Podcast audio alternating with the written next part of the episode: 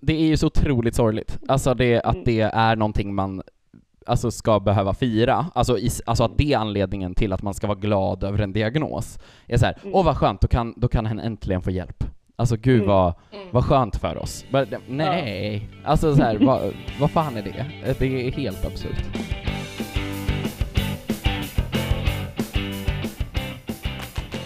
Hej och välkomna till Funkishörnan, en podcast med mig, Magda.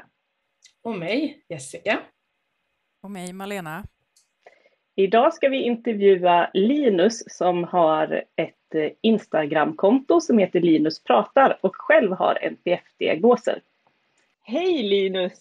Kan du berätta lite kort om dig själv med dina egna ord? Eh, absolut. Eh, jag heter Linus. Eh, jag bor i Malmö, är 30 år gammal eh, och eh, är väl med här gissar jag på för att jag har ett Instagramkonto ett företag där jag pratar om eh, eh, ADHD och autism, vilket är två diagnoser jag själv har. Eh, och så jobbar jag sedan åtta år tillbaka på en eh, särskola i Malmö eh, för barn med autism, där alla, alla elever har autismdiagnos. Skulle du också vilja berätta lite om dina egna diagnoser? Eller sa Absolut. du det? För, förlåt om du sa det. Jag är så... Nej, det, det, det, det är okej. Eh, jag har fler. så, så det är lugnt. Eh, min första diagnos som jag fick var en ätstörningsdiagnos eh, som var atypisk anorexia nervosa. Eh, som det var. Eh, jag, jag frågade lite då var, var, vad som gjorde den atypisk eh, och då var svaret att jag inte var tillräckligt smal för att ha typisk anorexia nervosa. Lite harsh eh, till en ätstörd. Det var inte. De formulerade det lite bättre. Eh, men eh, sen så gick jag i behandling länge där. Lite väl länge tyckte de. De kände väl till slut att han, han verkar inte fatta att han ska sluta vara ätstörd nu. Eh, så till slut så tillsatte de ett gäng utredningar eh, och kollade massa olika grejer. Eh, vilket ledde till att jag eh, sen fick diagnoserna autism och ADHD. Eh, när jag var 25 eh, fick jag dem. Och eh, jag hade sen jag var 19 jobbat nästan uteslutande med personer med autism. Eh, så jag hade väl ganska bra koll på det och hade absolut vissa misstankar om att det kunde stämma in på mig också. Eh, men fick väl det, ja, jag fick väl det bekräftat då, helt enkelt. Och det, det var bra. Det var bra. Men det var på initiativ då av vården och inte av dig som det gjordes en autism och ADHD-utredning. Precis så. Eh, Mm. Det gjordes också olika utredningar kring eh, så olika personlighetsstörningar och eh, annat. Det var, de gick på med bred pensel och leta. Mm. Hitta lite grann. Ja. Men Linus, tycker du att de ändå har hittat rätt då? I och med att du sa att du själv misstänkte det innan. Du känner att ja, men Absolut. det, det var det här, liksom. eller är det här. Ja. Ja, det, jag tycker att det stämmer väldigt, väldigt väl. Och i min närhet så har det väl varit att när, när jag berättade om diagnoserna när jag fick dem, så var det till exempel folk på mitt jobb blev väl så oj va? Nej, det hade jag aldrig trott. Medan så gamla kompisar till mig verkligen var så här, eh, ja. Eh, du, du hade inte listat ut att du har ADHD Linus? Jag bara, nej, vadå, fan, det har gått bra. Ja, det känns igen. Det känns igen ja. väldigt väl. Mm. Ja, men Ja, och- Har ätstörningen ändrats till selektiv ätovilja eller har det, är det fortfarande den speciella... Alltså det som var var att eh, ehm, behandlingen avslutades i och med mina diagnoser, vilket jag väl själv har lite, lite issues med eh, hur det blev. För att eh, de menar på att vi har inte expertisen att eh, göra det här med en person med NPF, därav så blev jag kopplad till HUB, men all ätstörningsbehandling försvann.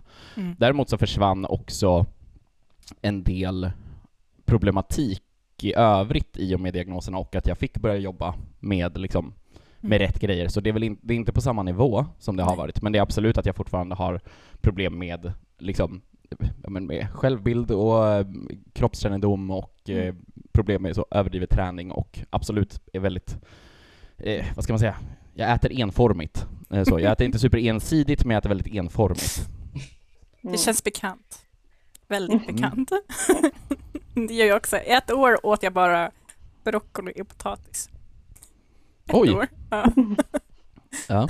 Men broccoli är ju gott. Inte längre. Det är ett år räckte.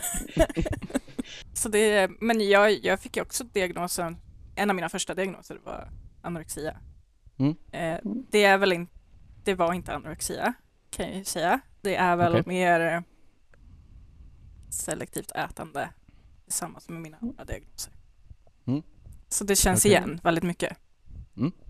Men de började inte utreda då, utan de, jag fick min utredning långt efteråt. Och jag var 26 när jag fick min första diagnos. Okej. Okej. Ätstörningsgang. Men jag tror att vi är ganska Ja, många som har gått den vägen. Vi kan bilda ett sånt gäng tror jag. Världens minst Eh. hotfulla gäng på en gata. Ja, Fast ätstörningsteamet är ju mycket, mycket snällare tycker jag än... Ja herregud vad snälla de är. Ja. Gud vad ätstörningsenheter var trevligt. Det var ju min första riktiga liksom så regelbundna kontakt med psykiatrin överhuvudtaget också. Mhm. Eh, och jag, jag förstod inte alls mina kompisar som har gått mycket på allmän psyk och så vidare som Mm. har hatat så himla mycket på psykiatrin. Och jag, jag Mm. fattade inte, för jag gick Mhm. bara åt ätstörningsenheten i några år liksom, och kände att de är så trevliga.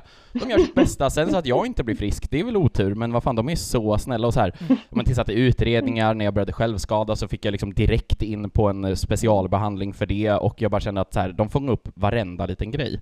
Ehm, och sen så fick jag ett väldigt kort tag kontakt med allmän psyk och förstod direkt varför folk var sura på dem. Men hur länge var du inskriven på ätstörnings... Eh, det var nog mellan 2015 och 2017, någon- typ två, två och ett halvt år någonting blev det. Ja, okej. Ehm, Ja. Och när jag skrevs in så sa de att förväntad behandlingstid är mellan tre och sex månader. Mm. Mhm. Eh, att det är det deras liksom, patienter oftast brukar vara kopplade till dem innan de kan gå vidare till något annat och liksom ändå ha hamnat tillräckligt bra på banan att det börjar funka Mhm. bättre liksom. Ja, nej, jag har ju gått till psykiatrin sedan jag fyllde 18 och jag hänger fortfarande där varannan vecka så Ja. du behöver inte känna att du inte blir frisk. Så. Ja, nej, nej. Herregud. Det, det har jag släppt, släppt tanken om. Jag tänkte vi skulle prata lite om hur det var för dig i skolan med när du Mm. växte upp. Eh, Absolut. eftersom att du fick diagnoser senare. Eh, Jag, eh, jag gick ju genom grundskolan med väldigt, väldigt bra resultat. Eh, Och även gymnasiet ännu bättre resultat. Jag har haft väldigt, väldigt lätt för mig i skolan. eh, När det kommer till att prestera. Jag har haft väldigt, väldigt svårt för mig i skolan när det kommer till att eh, eh, jag vet inte, bete mig, eh, kanske. Jag har eh, alltid varit väldigt mycket av klassens clown eh, och så vidare och jag har alltid tagit väldigt mycket plats. Men det har också varit att jag har varit väldigt, väldigt understimulerad eh, i skolan. Det är mycket sånt som har kommit, som jag förstått, senare liksom. Men också sånt som jag redan när jag gick i högstadiet typ kunde vädra till mina lärare. Alltså när de började skälla på mig för att jag gick runt och så kastade ner alla mina kompisars saker från borden eller liknande för att de för att de inte var klara. då tänkte jag att då, bli klara! Och sen så kastade jag ner deras matteböcker från bordet för jag var redan klar. Eh, men det var ju sånt jag kunde säga redan då till mina mattelärare, var jag så här, men ge mig mer att göra då. Eh, Mm. Men de sa då så här, men du har väl något prov du kan plugga till? Och så var jag så, "Ja, jag vet väl inte. alltså det, det vet väl inte jag, och jag brukar inte behöva plugga till prov, så det, det, är, Mm. nog, det är nog lugnt. Så det var, jag hade väldigt lite att göra eh, i skolan i allmänhet, och hade väldigt, väldigt svårt med att ja men så, sitta still, vara tyst, det klassiska, alltså det är väldigt väntat som sagt. Eh, så. Sen så var det vissa specifika grejer som jag verkligen kommer ihåg att jag, där det inte klickade alls, alltså där mina lärare kunde bli väldigt, väldigt frustrerade på mig. Mm. Eh, varje utvecklingssamtal jag har haft sen jag kan minnas så har jag fått höra att jag måste bli mer ödmjuk. Mm. Eh, vilket har varit både inför att jag har haft väldigt svårt att förstå varför inte folk fattar grejer i skolan. Eh, alltså att jag kunde tycka att det här är lätt. Mm. Och det var inte en fråga då för mig om att jag tycker att det här är lätt, utan man förstår det ju. Eh, och det här är ju en, en ganska basal funktion eh, som, som, är, som är annorlunda hos personer med autism. Eh, alltså theory of mind, som är alltså ens förmåga att mentalisera och förstå hur andra människor tänker och känner, att de tänker och känner annorlunda än en själv, är Mm. någonting som jag har svårare med, vilket har gjort att när jag var liten så tänkte jag att folk bara satt och var tysta nästan för att jävlas med mig, för jag fick inte alltid svara på frågor när jag, när jag ville svara för att de tyckte att jag svarade hela tiden. Och då tänkte jag, men säg något då, Stefan, för helvete, säg svaret, ska jag bara sitta tyst medan du sitter och låtsas inte kunna? Mm. Medan det handlar om att Stefan inte kunde. alltså så, det, alltså att det blir... Eh, så när jag inte fattade grejer som de tyckte var självklara och som kanske mina klasskompisar tyckte var superlätta att fatta, så blev det som att jag retades. Alltså Mm. det var att lärarna uppfattade det som att jag var dryg eh, och eh, att jag bara förstörde med flit eh, och så vidare. Jag minns till exempel så hade jag en lärare på mellanstadiet som brukade alltid säga till mig när jag kom in i, i, i klassrummet, så sa han alltid Linus, har du, eh, har du svängdörrar hemma? Jag sa eh, nej, och så gick jag och satte mig. Alltså, alltså, och så gick jag och satte mig och sen så efter ett tag så sa han Gå och stäng dörren. Och så sa jag okej, och så gick jag och stängde dörren. Och så fortsatte det här pågå varje jag tror det var en jävla ritual. Jag sa okej, okej Bengt, då, nej, jag har inga svängdörrar hemma. Går och sätter mig och sen så gå och stäng dörren. Jaha, ja ja. Och så pågick det här och jag kopplade inte ihop de här. Eh, för att jag trodde han var intresserad av vad jag har för dörrar hemma. Eh, enkelt. Alltså jag var så här, det var ett jävla besatthet liksom. Eh, och sen så var det till slut som han förklarade att man ska, du ska stänga dörren. Eh, som du gör hemma, sa han. Varpå jag fick förklara för honom att jag brukar inte stänga innerdörrar hemma. Eh, förutom om jag ska sätta mig på toa. Liksom, alltså jag, Mm. om jag går in i, i köket som vi hade en dörr till, då, då skulle inte jag gå och stänga den dörren. Alltså det är jättekonstigt beteende, det är väl bara ytterdörrar man stänger. Försökte jag resonera och då var jag bara, som sagt, otrevlig, dryg och han tyckte att han hade sagt till hundratusentals gånger om att jag ska stänga dörren efter mig när jag kommer in i klassrummet eftersom jag oftast var in sist i klassrummet. Men det här att vara snedbegåvad på olika Mm. saker, att jag, jag är väldigt snedbegåvad. Samma här. Och det står i min, det står i min diagnos också, Mm. att jag är snedbegåvad. Det, det är inget snack om saken. Nej. Och det stör andra människor väldigt mycket. Kan det störa andra människor i din, din omgivning nu också? På samma sätt Ja, som det var absolut. förut? Eh, eh, absolut. Inte lika mycket... Det som är skönt med att ha diagnoserna och att vara väldigt tydlig och öppen med dem, vilket jag är eftersom jag också liksom Mm. föreläser och jag, när jag kör stand-up så skämtar jag om det och det är liksom Det är ingenting jag döljer för min omgivning. Så ofta kan det vara ett läge där de då, om de blir frustrerade över någonting och jag får förstå vad det är de är frustrerade över, så går det att förklara. Mm. Alltså så att så här, okej, det här kan vara en sån grej jag inte fattade nu på grund av det här. Mm. Så det är lättare och jag har mycket mer kännedom kring det. Men förut så var det ju snarare att det handlar inte för jag visste inte själv varför jag inte fattade de lätta sakerna medan jag förstod de svåra grejerna.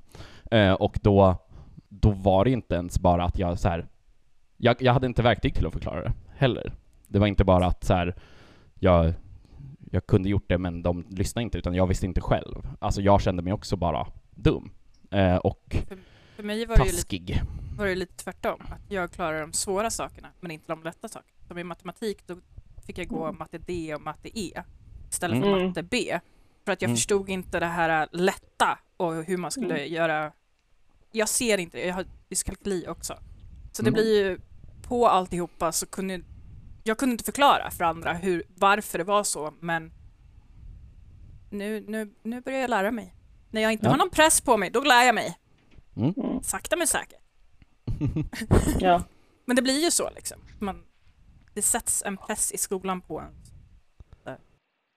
Man ska funka på ett visst... Ja, ja. Ja, verkligen. Och det är så himla speciellt också att man förväntas funka eh, bara utifrån liksom vissa mallar. Och om man Ja. inte gör det på just det sättet, som i mitt fall så är jag, alltså när, när de gjorde alla utredningar på mig och så vidare så var det ju, det första de konstaterade till mig var att jag var särbegåvad. Mm. Eh, Mm. Helt enkelt, så här, det, det första vi kan se är att du har, du har hög IQ. Alltså så, så här, Mm. du, hög IQ, men så var det så här, det är uppenbart fortfarande något som skevar här. alltså så liksom, det är så här, det går inte att bara konstatera det så här, ja men du är ju smart, tänk Mm. ut hur du ska må istället. Eh, det är inte så det funkar liksom.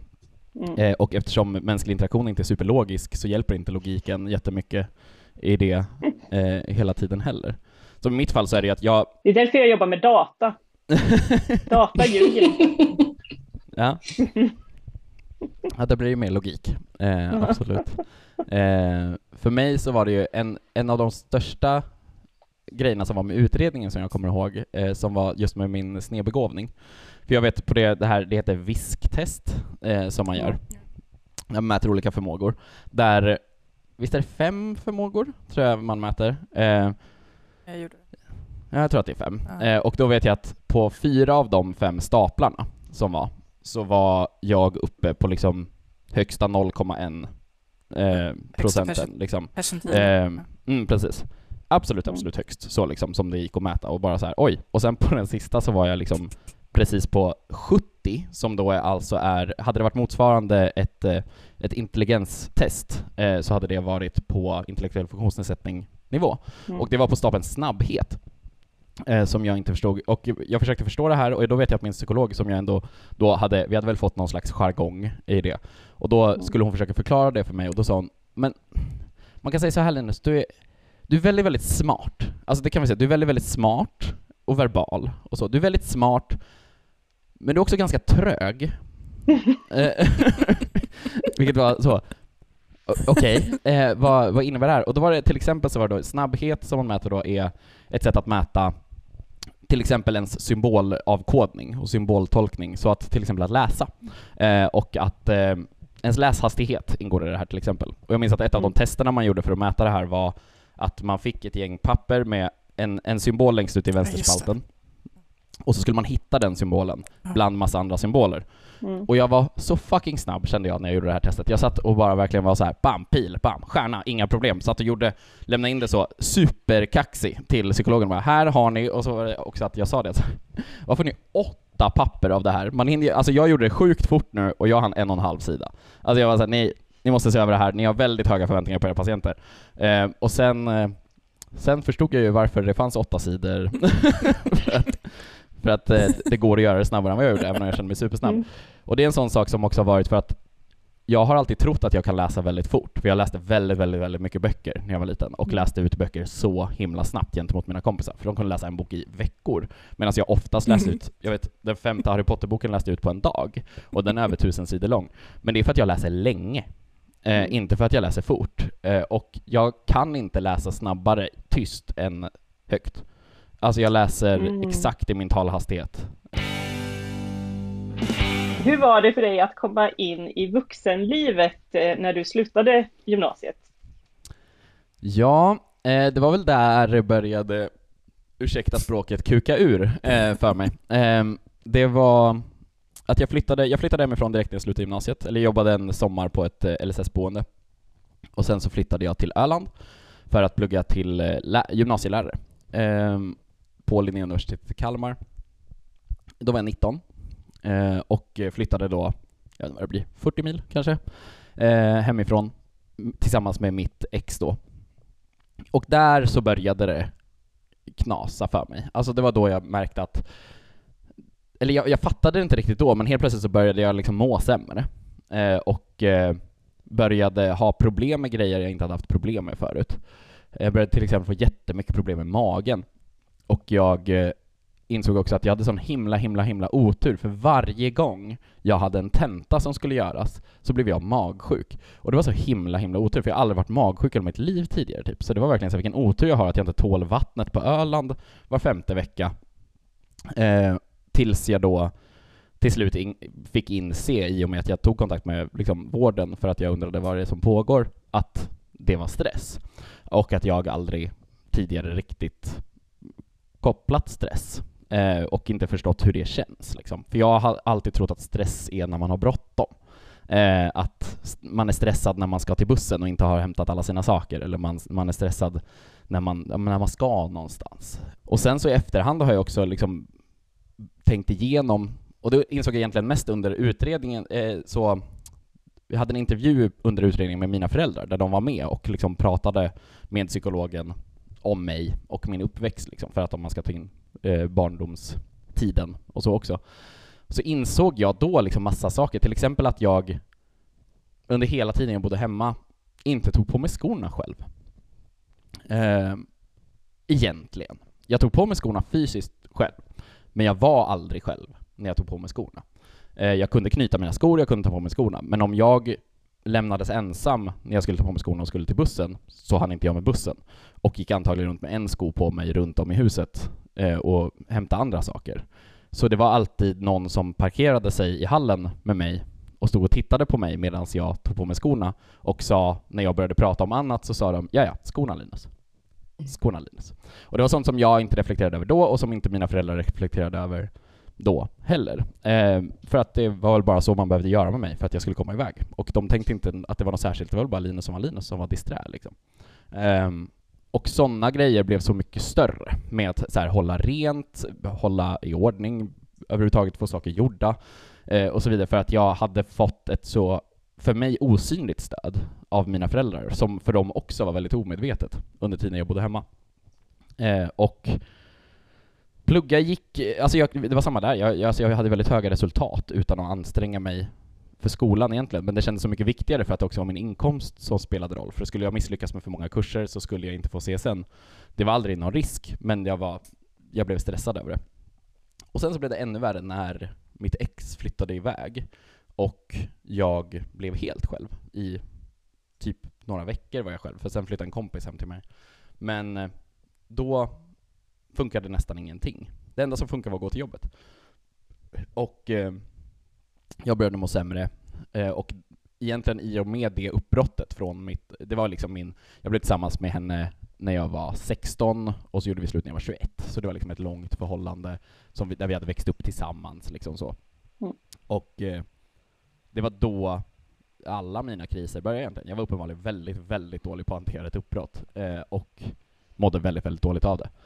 Mm. Och eh, det var efter det som min ätstör, eller det var egentligen lite innan det som min ätstörning påbörjades, men det var då den verkligen blev värre, när jag sen mådde dåligt. Eh, och sen så har det funkat fram och tillbaka med Mm. vuxenvärlden, men det som alltid har fungerat för mig har varit jobb. Eh, Mm. Alltså, jobb har alltid varit en jättetrygghet för mig, och ett, Mm. ett måste. Jag har aldrig varit utan jobb, eh, och jag har alltid sett till att jag måste ha jobb. Mm. Eh, det har varit hemma som det har varit svårt. Eh, och det har varit under många perioder jag har gått och lagt mig när jag kommer hem från jobbet och så ligger jag i sängen. Jag har haft mycket sömnproblem eh, nästan hela tiden, men att jag då lägger mig i sängen för att vänta på att få gå och jobba igen. Eh, helt enkelt. Men du har alltid känt, du har alltid känt att du klarar av att jobba heltid liksom? Jag hade inte klarat av att inte jobba heltid. Ehm, Mm. Är nog min... Mitt... Mm. min jag hade mått eh, jätte, jättedåligt av att inte jobba heltid. Verkligen. Då rekommenderar jag inte att vara föräldraledig för då klättrar man fullständigt på väggarna. Nej, det hade jag, jag hade, jag hade, jag tror att jag kanske hade blivit en sån så här, eh, sån här skönhetstävlingar för barn person bara för att ha ett projekt. Visst får ha något att Nu ska vi göra. Så här, ja men så, bara skjutsa in ungen i, liksom, så här, i en bil och så bara åka runt, bara runt om i Europa för att ha ett projekt och någonting att göra. Nej, men verkligen. Jag har en Eh, fråga Magda. Eh, ja. Kan jag ta den? Eh, Ta den först så tar jag min fråga sen. Vilken form av ADHD har du? Vilken form? Ja. Eh, Jag fick, eh, det, det jag fick när de sa till mig att jag har ADHD var du har tydlig ADHD. eh, varpå jag, jag frågade vad, vad de menade, för jag tänkte att det var som att säga så högfungerande autism eller liknande. Mm. Så tänkte jag tydlig, det var ju spännande. Eh, varpå hon, när jag frågade vad hon menade så fnissade hon till lite eh, och sen trodde jag att hon tittade mig i skrevet eh, och jag tänkte att det var otrevligt. Men så tittade jag ner och insåg att jag satt liksom och så stampade med båda fötterna och klappade med händerna. Eh, och sen så var det att hon gick igenom, men jag vet inte om det finns... Eh, Det finns tre former. Okej, Mm. ge mig. Eh, det finns eh, hyperaktivitet, Mm. eh, nummer två är gamla ADD och sen finns det kombinerad form. Jag har kombinerad form, så att jag Jag är är både hyper... höger, jag är hyper ibland och jag är hypo ibland. Så att det, Nej, då är jag det är upp och ner. Eh, jag är nog... Det, det ja. Eh, det, är, det väldigt sällan jag är hypo. Det, det, var, det var det jag tänkte nämligen när du, Ja, när du pratade om Jag tänkte ta en följdfråga. Eh, Du sa att det jobbiga är mycket hemma. Eh, Ja. Känner du till exempel med städning och allt det här som är vuxenlivet? Vuxenlivet handlar ju jättemycket om att hålla rent runt om sig. Upptäckte jag när jag blev vuxen. Mm. Eh, hur, hur känner du med det? Eh, Det är en sån grej som har funkat helt okej när jag har bott med folk, för Mm. att det finns alltid ett hot om skam. Eh, och skam är en så himla bra motivator. den är inte supernyttig, men den är effektiv. den är, Mm. eh, så att liksom, att jag vet då att min, så jag bodde med min brorsa ett tag, jag har bott med olika, alltså jag har bott med kompisar, jag har bott med sambo, att veta att en person så kommer hem om en halvtimme och jag, då kan jag liksom plötsligt kolla runt mig och säga åh jävlar, nu måste, jag, nu måste jag fixa här. Och då kan jag göra det snabbt så att det i alla fall ser hyggligt ut liksom. Men nu har jag bott själv i ett och ett halvt år för första gången. Eh, och lite, lite som ett eh, experiment, för jag kunde absolut se till att flytta ihop med någon igen när mitt förra förhållande tog slut, men så var jag lite så nej, jag tänker, nu tänker jag lära mig. Och det har jag inte gjort. Eh, så det, det, det är inte alls samma Eh, samma ordning. Det är samma som, nu har jag helt plötsligt tvättmaskin och torktumlare i lägenheten och det är det absolut sämsta som kunde hända min eh, tvätt och torktumlarvana. Eh, Mm. jag har aldrig haft så mycket sura kläder som eh, när jag fick tvättmaskin i lägenheten. Det var helt Det är värdelöst. bara att tvätta igen.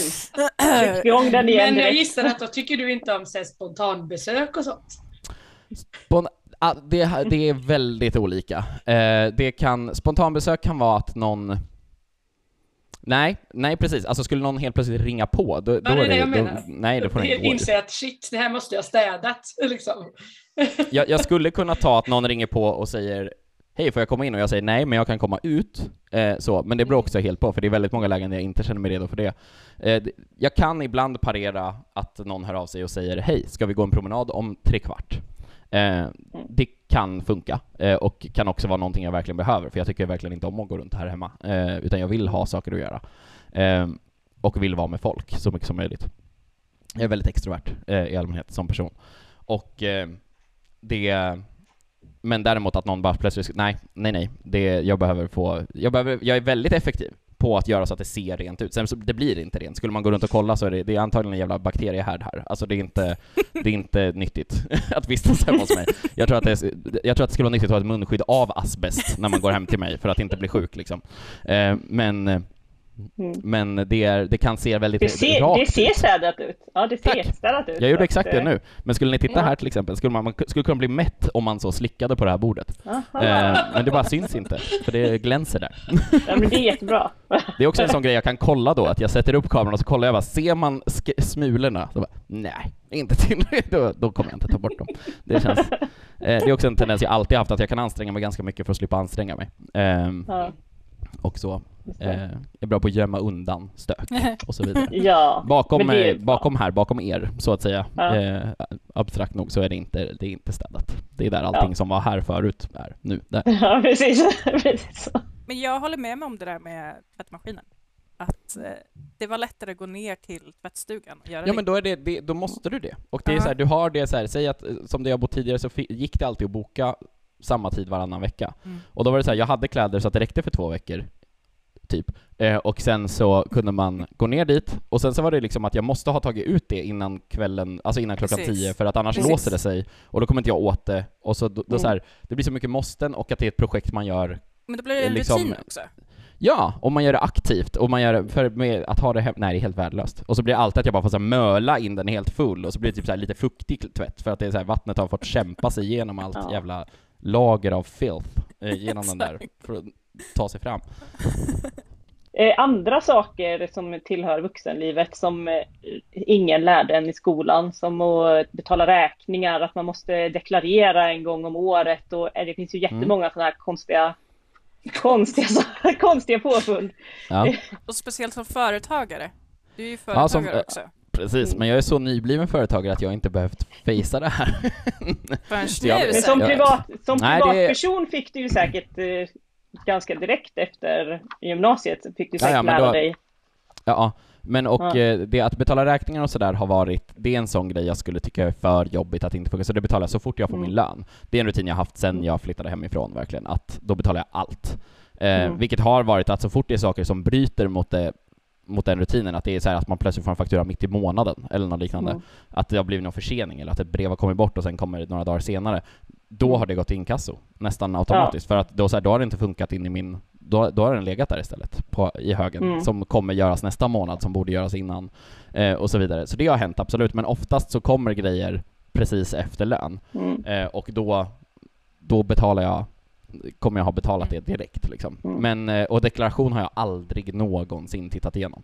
Jag tittar på vad det står, ska jag få tillbaka eller, eller ska jag betala tillbaka? Okej, clear, och sen kör jag. Men nu är jag ju egenföretagare som sagt och har inte en jävla aning om vad jag håller på med. Eh, och jag har det- samma problem.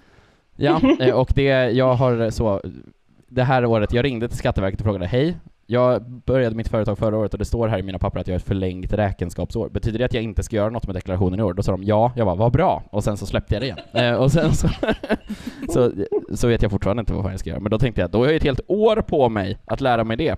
Men det här är faktiskt Mm. en sån sak också som där jag för jag har eh, som sagt haft väldigt, väldigt lätt för mig i skolan. Ehm, Mm. och det var en grej jag det enda provet jag aldrig klarade, eh, som jag aldrig, aldrig klarade, var moppekortet, alltså körkort för eh, moped, eh, när jag eh, var 15. För då var det så många frågor där jag frågade varför är det så här? Och svaret var för att det är så. Mm. Och det, då kan inte jag ta till mig informationen alls. Mm. Och så är det nu har jag upptäckt med när jag försöker lära mig om eh, företag eh, och eh, Mm. hur det är så här. Varför ska jag skicka in den där? Men för att du måste det. Då kan jag inte få in att jag behöver, alltså då, då går det inte Mm, in exakt. vad jag ska göra. Då får jag inte in, in, jag blir bara stressad, jag får liksom hög puls på en gång. Jag blir Mm. arg bara av att liksom så här, men, men lär mig! Alltså för, för kan man säga varför, då lär jag mig. Men det är helt tokigt för de har också att så här, här har du, man ser att det finns på deras hemsida så här hur du enkelt gör det här, och så är det ett klipp som är animerat gulligt och så är det två, två minuter och 14 sekunder långt och jag säger ah perfekt, kolla på det! Och de börjar direkt så här ja, och så nu har du alltså, eftersom du tittar på det här klippet så har du fyllt i bilaga Ja, 264.j.k exakt. och då ska du alltså skicka vidare det till, och jag säger vänta, va, nej vad sa ni nu, vad är det här? Och så börjar de använda ord jag inte vet, och att de inte ens förklarar liksom grunden, utan de säger ja, och då har du ditt bokslut, och jag bara vänta nu, back up. var var början på boken? Alltså var, var har vi, jag vet inte vilket Ja. som är, jag vet inte de här grejerna. Och eh, då, Har du ett bokföringsprogram? nej det tror jag inte. då har jag antagligen inte det. Men vänta, vi, vi kan ha den här diskussionen sen, för att jag Ja, kan, jag kan lära dig det jag har lärt mig. Ja, jättegärna. Jag hoppas att jag någon gång ska liksom tjäna så mycket på mitt företag att jag inte behöver tänka en sekund på sånt här. Alltså att det verkligen man kan anställa, anställa någon. någon, ja. Ja men så att det inte ens bara, det ska inte ens vara en revisor, det ska vara en jävla slav. Alltså som bara så, alltså gör varenda grej. Betald slav, obs, såklart, men den ska göra. Allt, allt, allt, allt, allt, allt. Jag, jag så här, går upp på morgonen och så är det så, på med kläderna Linus, och nu står du framför folk och pratar. Tackar, tackar, tackar, sådär. Och så går du hem och så går du och lägger dig och så var allt klart. Eh, och så är det fakturor och allting. Fast då Så. kanske vi kommer till nästa min fråga, nu när vi pratar om att du behöver en person som hjälper dig med det här. För min, nästa, min nästa fråga är utifall att du har behövts några anpassningar som vuxen eh, eller stödinsatser och om du i så fall har fått det eller hur du upplever, ja, hur du upplever stödet helt enkelt. Ja, eh, jag har ju fått väldigt mycket stöd, som jag pratade om förut, när det kom till till exempel ätstörningen, så fick jag väldigt mycket stöd. Eh, och när jag började alltså, skära mig och när jag började utsätta mig för farliga situationer och när jag, eh, just med, när självskadan eskalerade, så, så fick jag snabb hjälp eh, och fick gå en, eh, en behandlingsform som heter ERGT, eh, som är en affektregleringsgruppterapi, eh, så att man, eh, vi var ett gäng som först var tio stycken, sen var vi två stycken efter några veckor för att folk inte tyckte att det var något bra, men för mig passade det jättebra. Eh, och Mm. efter det så var i stort sett alla mina självskadebeteenden borta, så det var väldigt, väldigt snabbt Mhm. avklarat. Eh, sen så har jag haft kvar, det är vissa självskadebeteenden som jag snarare ser som som stimmanden eh, och så som finns kvar. Absolut att jag biter mig lite och att jag slår mig lite, men det är inte... Och när det blir som mest så slår jag mig, men förut så var det att jag, jag skar mig regelbundet och jag liksom Mm. var i farliga situationer eh, regelbundet. Men eh, när det kommer till stöd, jag, jag har ju kontakt med habiliteringen eh, och eh, träffar dem. Och eh, får väl hjälp, men det är också väldigt mycket som går ut på att bevisa att jag behöver den. Ehm, Mm. Jag hade en arbetsterapeut nu som precis slutade, eh, men som remitterade mig till, eh, till Malmö stad, för det är, eh, här nere i alla fall så är det så, jag vet inte om det är så överallt, men att regionen har habiliteringen, men sen när habiliteringen vill ha Alltså vill att man ska få hjälpmedel så är det kommunen som Mm. står för hjälpmedlen. så Samma det är de som köper dem. Eh, vilket gör att Mm. hon tyckte att det var självklart att jag behöver en grej som hette, jag tror det heter en memo planner, eller något sånt där, som är Mm, som en, en väggskärm. Mm. Mm. Eh, och hon tyckte att det var, lät jättebra, och jag tycker det verkar jätte, jättebra för att den kan påminna mig utan att jag behöver komma ihåg att öppna en app på telefonen. För det är mitt stora problem med kalenderföring och planering och så vidare överhuvudtaget, Mm. eh, är att jag ska komma ihåg att titta på skiten. Eh, och här har jag Mm. ett ställe hemma där jag kan hänga upp den så att jag ser den när jag kommer hem. Mm. Det har varit jättebra och det tycker hon också. Och då sa hon det till kommun, varpå de hörde av sig efter tre veckor och, sa, och så frågade de mig, jag var på jobbet och jag sa jag är på jobbet, går det fort? Då sa de ja det går fort. Och sen så sa de, kan du beskriva vad du har för svårigheter?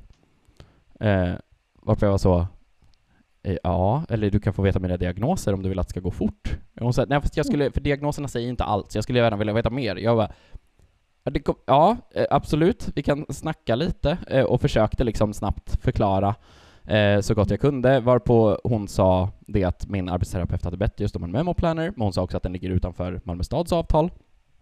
Eh, så därför är den deras absolut sista, sista hjälpmedel de testar och de testar alla andra hjälpmedel först.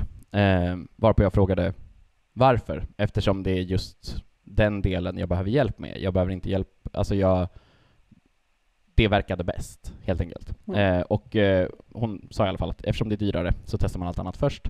Eh, Mm. och de ska göra en kartläggning för om jag behöver hjälp. Och då frågade jag igen, men det är väl det habiliteringen har gjort? Alltså det är ju det som, Mm.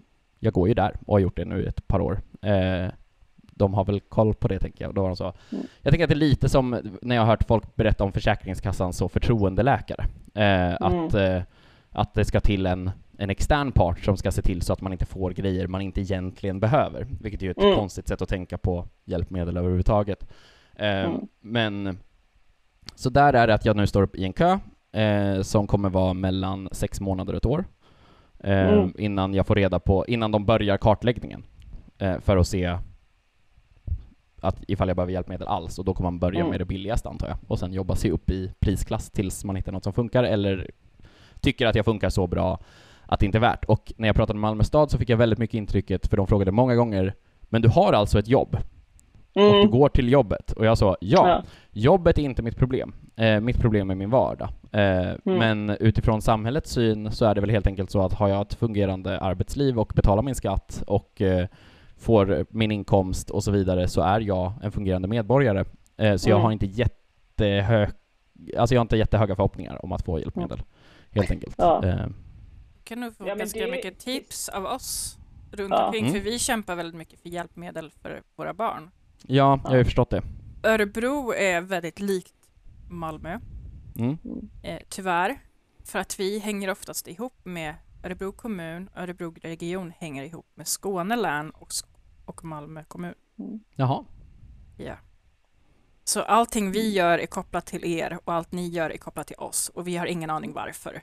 Men det är så. Okej. Det funkar så. Och Mm. mm. Mammo Planner, good luck. Ja, jo, men inte jag fått antar någon. Vi har ju en memoplanner, fast här där vi bor så är det inte kommunen som beslutar det, utan Nej. det är ju habiliteringen själva Ja. som beslutar. Eh, Jag skulle ringa en Nej. enhetschef om jag var du. Om du orkar. ja, det brukar, jag, jag är ju hon Karen som säger kan jag prata med chefen? tiden. Det är typ, det är vissa har mitt standardsvar snart de säger nej, för de säger nej så ofta. Mm. Så att det blir hej kan jag prata med din chef? Ja. Jag kan berätta att jag försökte få tag i en, en eh, rullstol till mitt barn. Jag vet att Magda håller på med samma sak. Och eh, Vi har fått en Det är, en, rullstol. det är en helt absurd sägning. Vi har till alltså att säga rullstol, vi har försökt få tag på en rullstol. Mm. Alltså det, det, det är en så jävla konstig sak att behöva säga i Mm. ett i-land, ärligt talat. ja, men lyssna Alltså- på det här. Nej, han kan inte få en rullstol för han har autism. Ja, fast han har andra diagnoser också. Mm. Nej, att men han har autism. på- Då behöver man inte ha en, en rullstol. Alltså det är faktiskt, alltså så här, rent, rent empiriskt, jag behöver ingen rullstol och jag har autism, så jag tror att de har rätt. Mm. Eh, det, Ja. låter inte, det låter som ett proffsutlåtande. Ska jag berätta Eh. hur vi löste vårt problem på det Mm. sättet? Jag ringde till de som gör Jag ringde till de som gör eh, rullstolar. E-tack.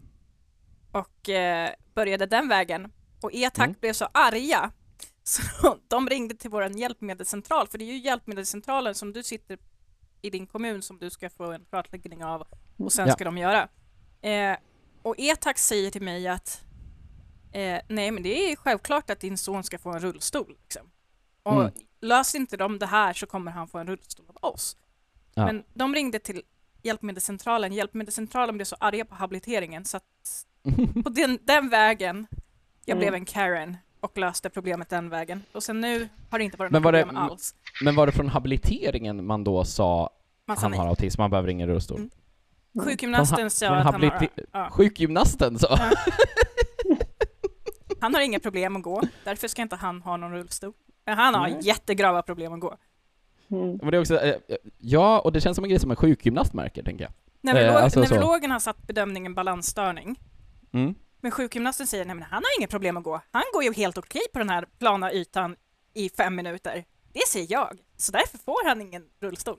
Var det till slut att du, så här, när, när han gick runt på den plana ytan, att du kände lite så här, ska jag knuffa honom en gång? Ja, några gånger. Ja. Det här, och bara så här, om vi blåser honom hårt i örat, ska vi se? Men på det sättet är det ju bra att Vincent har en CP-diagnos också. För att Mm. så snart de ser CP i så pappret så bara, ah, han sorgligt." behöver rullstol. Det är ju så otroligt sorgligt. Alltså det, att Mm. det är någonting man alltså ska behöva fira, alltså, i, alltså att det är anledningen till att man ska vara glad över en diagnos. Är så här, Mm. åh vad skönt, då kan, då kan han äntligen få hjälp. Alltså gud Mm. vad, Mm. vad skönt för oss. Men, nej, alltså så här, vad, vad fan är det? Det är helt Nej. absurt. Sen just att man all, inte alltid får det heller. Man Nej, nej, får exakt. inte alltid hjälp ändå. Som bevisligen eftersom du måste stå i kö ett år för att kanske få en memoplanner. Absolut. Eh, Det här kanske vi varit inne på lite innan, men i vilka situationer känner du att dina diagnoser blir som mest tydliga? Eh, det är, jag skulle säga att det är olika för de olika diagnoserna.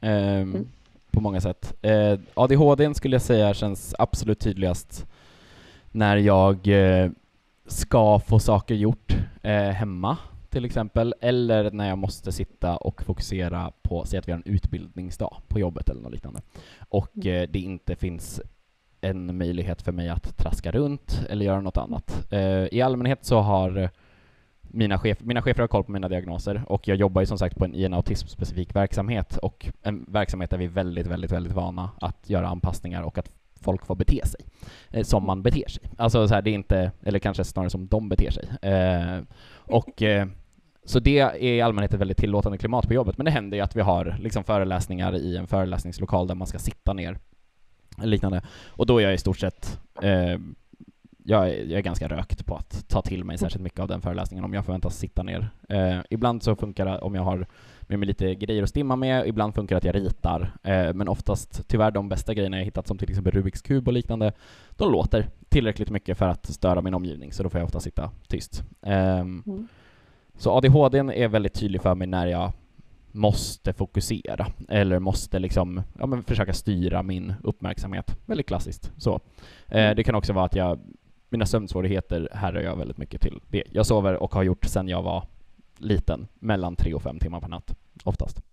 Trots sömnmediciner eller har- vill du inte ta sömnmediciner? Eh, när jag har tagit sömnmedicin så har det varit för att jag inte har sovit alls, ofta under Mm. längre perioder. Eh, det har varit lägen där jag till exempel har kört av vägen eh, efter att inte ha sovit mer än mellan 45 och 90 minuter per natt i några veckor. Mm.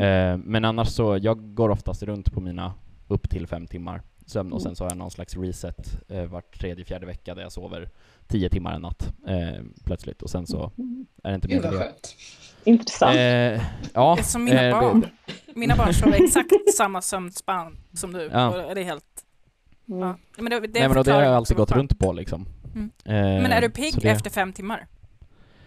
Eh, ja, eh, jag är väldigt sällan inte pigg. Eh, det, jag, eh, jag vaknar, jag, är, jag har aldrig förstått frågan om man är en morgonmänniska eller en kvällsmänniska, för att jag, liksom, jag är pigg. Eh, det är så, jag vaknar och så är jag igång. Eh, och sen så är jag igång tills jag går och lägger mig, i allmänhet. Jag, jag, är, Eh. det, jag är din motsats. Jag är tvärtom. Jag vill bara Mm. sova. Jag vill Ja okej, du är varken morgon Ja, eller nej, kvällsmänniska jag på vill det bara viset sova. liksom. Ja, Okej. Men så har Jag jag, brukar varit. säga att jag är både och, snarare. Så när jag kom till skolan, då la jag mig på bänken och så sov jag. Ja. Jag, orkade, jag, orkade inte, jag, lys, jag lyssnade ju vad de sa, men jag orkade inte, orkade inte vara vaken. Nej. Alltså jag ser det inte som att jag har sömnproblem när jag sover 3-5 timmar per natt, utan jag ser det som Mhm. sömnproblem när jag sover mindre än 3 timmar per natt en längre Oj. period liksom så. Ehm, Mm. Men eh, autismen har alltid varit, det är den som jag har haft mått sämst över. Eh, alltså när, när den har märkts för mig, speciellt innan diagnoserna, så märktes det ju inte för mig eftersom jag inte visste vad det var, men jag märkte att något inte var som för alla andra, så att säga. Alltså att jag märkte att jag stack ut. Eh, och jag gillar att sticka ut jättemycket när jag får bestämma det själv. Men jag tycker väldigt, väldigt jobbigt när någon plötsligt säger att jag är konstig eller att jag märker på omgivningen att jag gjorde någonting som inte var okej. Eh, för mig har en grej som jag verkligen har fått lära mig eh, är hur jag ska bete mig eh, under nationella eller internationella eller lokala tragedier. Jag, jag tror inte jag har riktigt förmågan att eh, framkalla bilder i huvudet. Eh, alltså jag, jag, jag har aldrig förstått den grejen när folk säger att man ser saker framför sig. Eh, och sådär. Jag, jag vet inte riktigt hur det är. Jag vet att jag har en orange vägg bakom mig, men jag vet inte liksom riktigt hur den ser ut om jag inte tittar på den. Eh, varpå det alltid har varit när folk frågar hur det ser ut där jag bor. Alltså så här, hur det var, vad har du, vad har du för gardiner hemma? Dels har jag inga gardiner, ser jag nu. Jag, jag hade inte vetat att jag inte hade gardiner hemma nu om jag inte kollade liksom.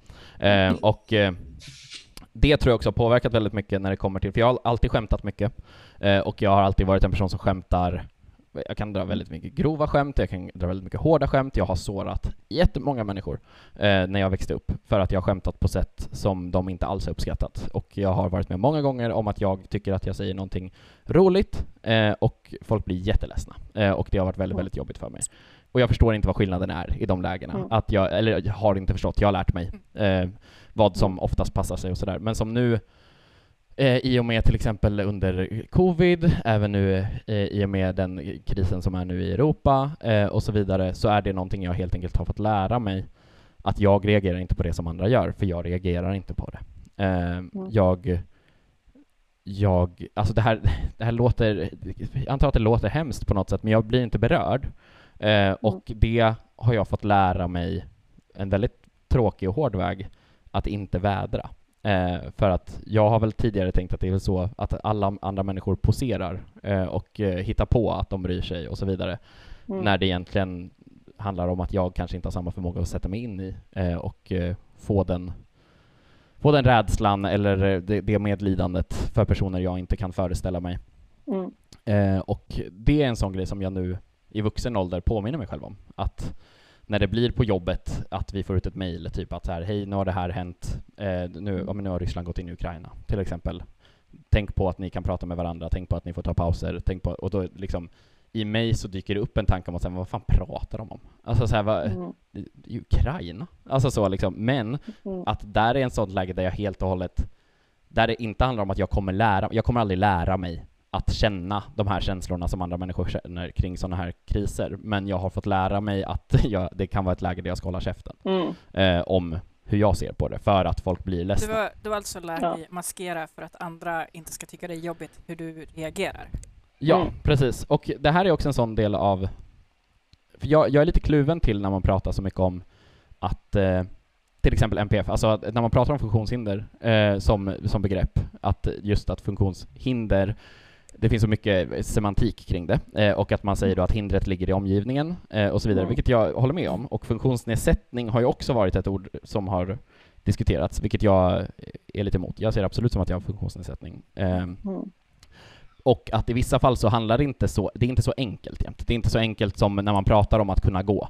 Eh, Mm. Att så här, har vi bara en ramp så kan folk ta sig upp på den här plattformen. Ja, absolut. Men Mm. hur ska jag, alltså ska då folk runt om mig sluta bli ledsna om jag tycker att de är fåniga som blir ledsna över något? Alltså det är inte en rimlig förväntan på omgivningen och det är ingenting som samhället kan gå kring och det är en skillnad i mig gentemot Mm. andra människor Mm. som inte går att hjälpmedla bort för mig förutom i maskeringsform.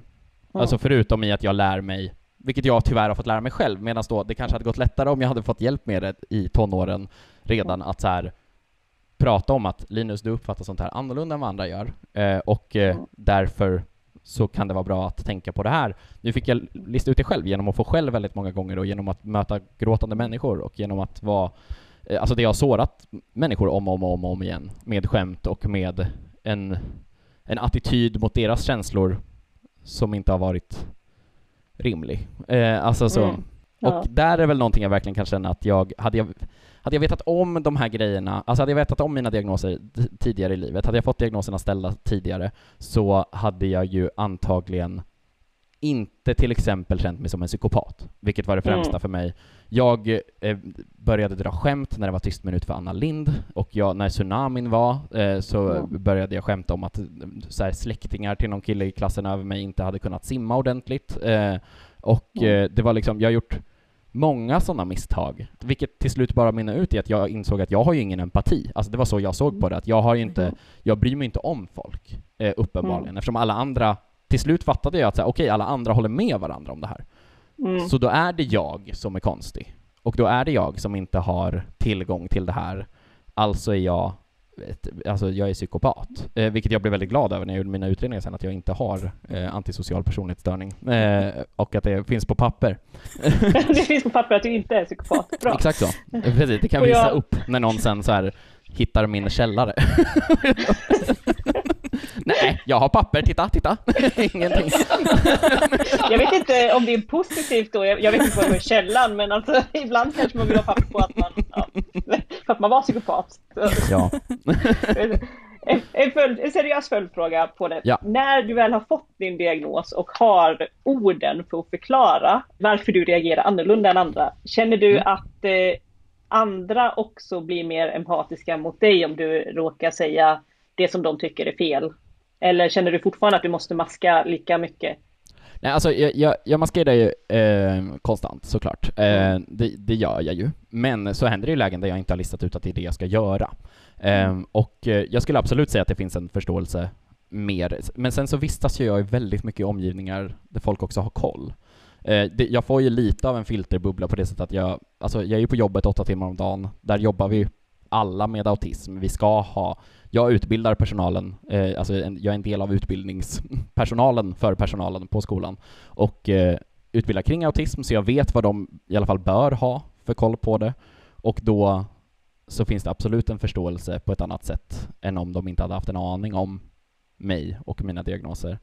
Eh, men sen så är det att jag ibland fel, felriktar, alltså det blir, i maskeringsprocessen så kan det också bli, jag vet att jag bara för ett tag sedan, eller inte för ett tag sedan, men det var nog ett par år sedan, men på jobbet så var det, för där uppstår det sällan situationer där jag måste maskera för att jag på jobbet har jag allt klart för mig. Jag vet vad jag ska göra, jag har jobbat där länge, jag vet liksom hur det ser ut, jag vet hur man beter sig i ett personalrum och så vidare och så vidare. Så vet jag att det var ett tillfälle, jag jobbar på en, en, en arbetsplats där det kan hända saker som kanske inte alla tycker passar sig att prata om vid ett matbord, eh, till exempel. Det, det kan absolut vara eh, grejer. Tänker, precis som om man jobbar på en kirurg, kanske det inte är superhärligt att sitta och prata om det på, vid matbordet, tycker vissa. Jag är inte äckelmagad, mycket kanske på grund av att min urusla föreställningsförmåga. Att jag, jag kan höra saker, ta in det, men jag, jag ser det liksom inte framför mig. Jag upplever det inte. Och där har det varit lägen där det jag till exempel vid ett tillfälle började berätta om något som hade hänt eh, och att en annan kollega till mig då bara reste sig upp och sa ”men för helvete” och gick iväg med sin matlåda ur, ur personalrummet. Jag förstod inte vad det var om, men jag förstod att det var riktat till mig och då blev jag så ”oj då, nu vet jag inte, nu vet jag inte vad det här var”. Eh, och så hände det någon gång till och då vet jag, då frågade jag en kollega som har koll på hur jag funkar och vi har känt varandra länge och där jag känner mig trygg och kunna fråga liksom så här, är det jag som nu missar någonting? Liksom. Varpå hon sa att du kan ju fråga folk innan du berättar grejer på det där viset så kanske du kan fråga folk om de är äckelmagade först. Eh, så att det liksom är... Och jag så här, okej, ja men det är väl okej, så det var okej, ja men då är jag med. Och sen ett tag senare så satt jag med en kollega och så skulle jag berätta någonting och då frågade jag honom liksom, är det, jag började berätta och sen så sa jag, eller förresten, förlåt, är du äckelmagad? Och då sa han, eh, nej det är lugnt. Och jag sa, okej, men vad bra. Eh, vet du vilken elev jag ska ha efter lunch? Och han var så, va? vad, vad, vad har det med äckelmagad att göra? Jag bara, va? Jag vet inte, men det jag ska fråga dig innan jag eh, säger saker. Eh, alltså, och då fick jag igen att du måste bara göra det när du berättar äckliga saker. Jag sa, men jag tyckte inte det jag berättade förra gången var äckligt. Eh, alltså jag blir inte äcklad av det, så hur ska, och då började jag lista ut vad som är äckligt, helt Mm. plötsligt. Mm. Liksom. Och behövde, så jag liksom överkorrigerar lite i Ja. det maskerandet. Det är ju att- ingen, och- eh, det är ingen fast definition vad som är äckligt och inte, så det är ju väldigt klurigt att lista ut. Ja, ja, verkligen. Speciellt eftersom jag inte tycker att nästan något är äckligt när man bara pratar om det. Alltså då kan jag prata om exakt vad som helst liksom. Det är inga, Mm. inga konstigheter för mig. Men eh, det är en sån, en sån situation där jag ändå liksom, på grund av att min omgivning ändå vet någorlunda, där jag faktiskt då kan fråga och få ett, ett svar som inte blir hånfullt och inte blir taskigt för att jag inte fattar det. Så här, det fattar du väl själv att det är äckligt när du berättar om det här. Utan att jag då kan, jag kan ställa den frågan utan att behöva vara rädd för att det ska bli så konstigt. Ja, det förstår jag. Eh, har du upplevt någon funkofobi mot dig själv eh, i vuxen ålder? Det är lite klurigt. Eh, det som skulle vara är väl eh, när jag blev utskriven från ätstörningsenheten på grund av en PF-diagnos. Eh, Mm. Det var väl där jag kände verkligen att här var det någonting som hände på grund av mina diagnoser. Nu får inte jag få hjälp längre för att de har inte den kompetensen och då får jag ingen ätstörningsbehandling eh, istället, utan då får jag bara hjälp med min ADHD-autism på habiliteringen. Det kan jag själv känna var något åt det hållet. Eh, samma när jag har velat prata om eh, Alltså när jag har varit deprimerad eh, och så vidare så har det varit lägen där psykologer har sagt att de vet inte hur de ska hantera det med mig eftersom de inte är experter på autism. Eh, och då inte velat ge mig behandling eh, på det viset eh, för att de inte vet hur de ska göra. Eh, och på habiliteringen har istället varit att man mest vill fokusera på mina diagnoser och inte min depression då eh, Mm. i de lägena. Och då har de inte riktigt känt att det är deras del att ha liksom en depressions... Du behandling. hamnar, Mm. hamnar mellan stolarna helt enkelt. Ja, men på det viset. Eh, och det är väl den liksom strukturella delen, skulle jag säga. Eh, annars så är det väl, jag skulle nog säga antagandet att, alltså till exempel när jag har gått utbildningar, eftersom jag jobbar med det jag gör, så är det väldigt ofta som man pratar i generella termer eh, när man håller en utbildning för oss som arbetar på en skola, en autismsärskola, eh, Mm. och pratar om så här, ja och det här skulle då en person med autism till exempel inte förstå överhuvudtaget, eh, och pratar om någonting, eh, och där jag sitter och är så vad, fan är det här? alltså, så här det gör jag väl visst. Samma med, ehm, för ett tag sedan så gick jag en, en, vet ni vad Studio 3 är för något? Ja. Eh, som är ett, eh, alltså fysiska strategier vid eh, utåtagerande beteenden. Mm. Eh, så hör väldigt, är väldigt nära sammankopplat med lågaffektivt bemötande. Eh, och så. Och eh, då var det ett läge där vi skulle så de, de ville visa på hur personligt space upplevs genom en övning, men gav inte information om att det var det man gjorde. Så det var bara så att, att den andra personen skulle gå mot, och så skulle man själv säga stopp när det blev för nära. Jag har inte den. Alltså jag tycker inte att det är jobbigt när någon står här på mig. Varpå det blev att den andra personen till slut stannade själv för att den inte ville komma närmare. Eh, och där då den här utbildaren uppenbarligen upplevde att jag återigen typ jävlades. Alltså så att så här, eh, så här ja men du, du ska säga till när det känns som det är för nära. Mm. Och jag är så, bara... Och jag tyckte ju att så här, jag kan väl inte tycka att någonting är för nära, för om jag skulle, alltså med tanke på det jag jobbar med och med de barnen jag jobbar med, så är det väldigt många barn som är väldigt, väldigt nära och väldigt plötsligt. Skulle jag då sätta stopp? Alltså det är så här, för mig går inte det, alltså det är så här. Och då menar hon på att det var olika och så vidare, och så blev det, så det var mycket med antaganden kring hur man förväntas bete sig och fungera, och om man pratar i generella termer, och då hela vi och dem. Ja. Eh, alltså så att det blir, vi förstår ju det här, men i ett sånt här läge skulle en person med autism kunna tänka så här. Det var första gången som jag själv hade en riktig så misstanke om att jag har autism, var på en sån utbildning, där utbildaren tog något, jag kommer inte ihåg exemplet exakt, men jag kommer ihåg just den sägningen, att hon var så, i det här läget så tänker ju vi, vi här inne förstår ju att vi menar det här, men en person med autism skulle kunna tänka så här, och jag bara, vad då tänker ni så där? Det här är bara, det är ju klart man tänker så där, eller vad, alltså, och då var jag så, jaha, ja, men nu, nu är jag med. Det, det här verkar ju suspekt. För att det var ett sånt läge där alla skratt, skrattade eh, igenkännande och var såhär, ja, det är klart man förstår det där och så tänker de sådär, och gud vad konstigt. Och jag bara, ja men jag är dem då. Okej. Har, du, har du behövt söka jobb medans eh, eller efter du har fått din diagnos? Inte så jag fått diagnoserna. Ehm, det har jag inte. Utan jag, ehm, och jag tror att jag har ju turen också att tycka att jobben jag har jobbat med är väldigt kul och att det är det jag vill jobba med. Eh, så att, att få jobb inom LSS eller särskola eh, när det handlar om så boendepersonal eller elevassistent och så vidare, ärligt talat inte supersvårt.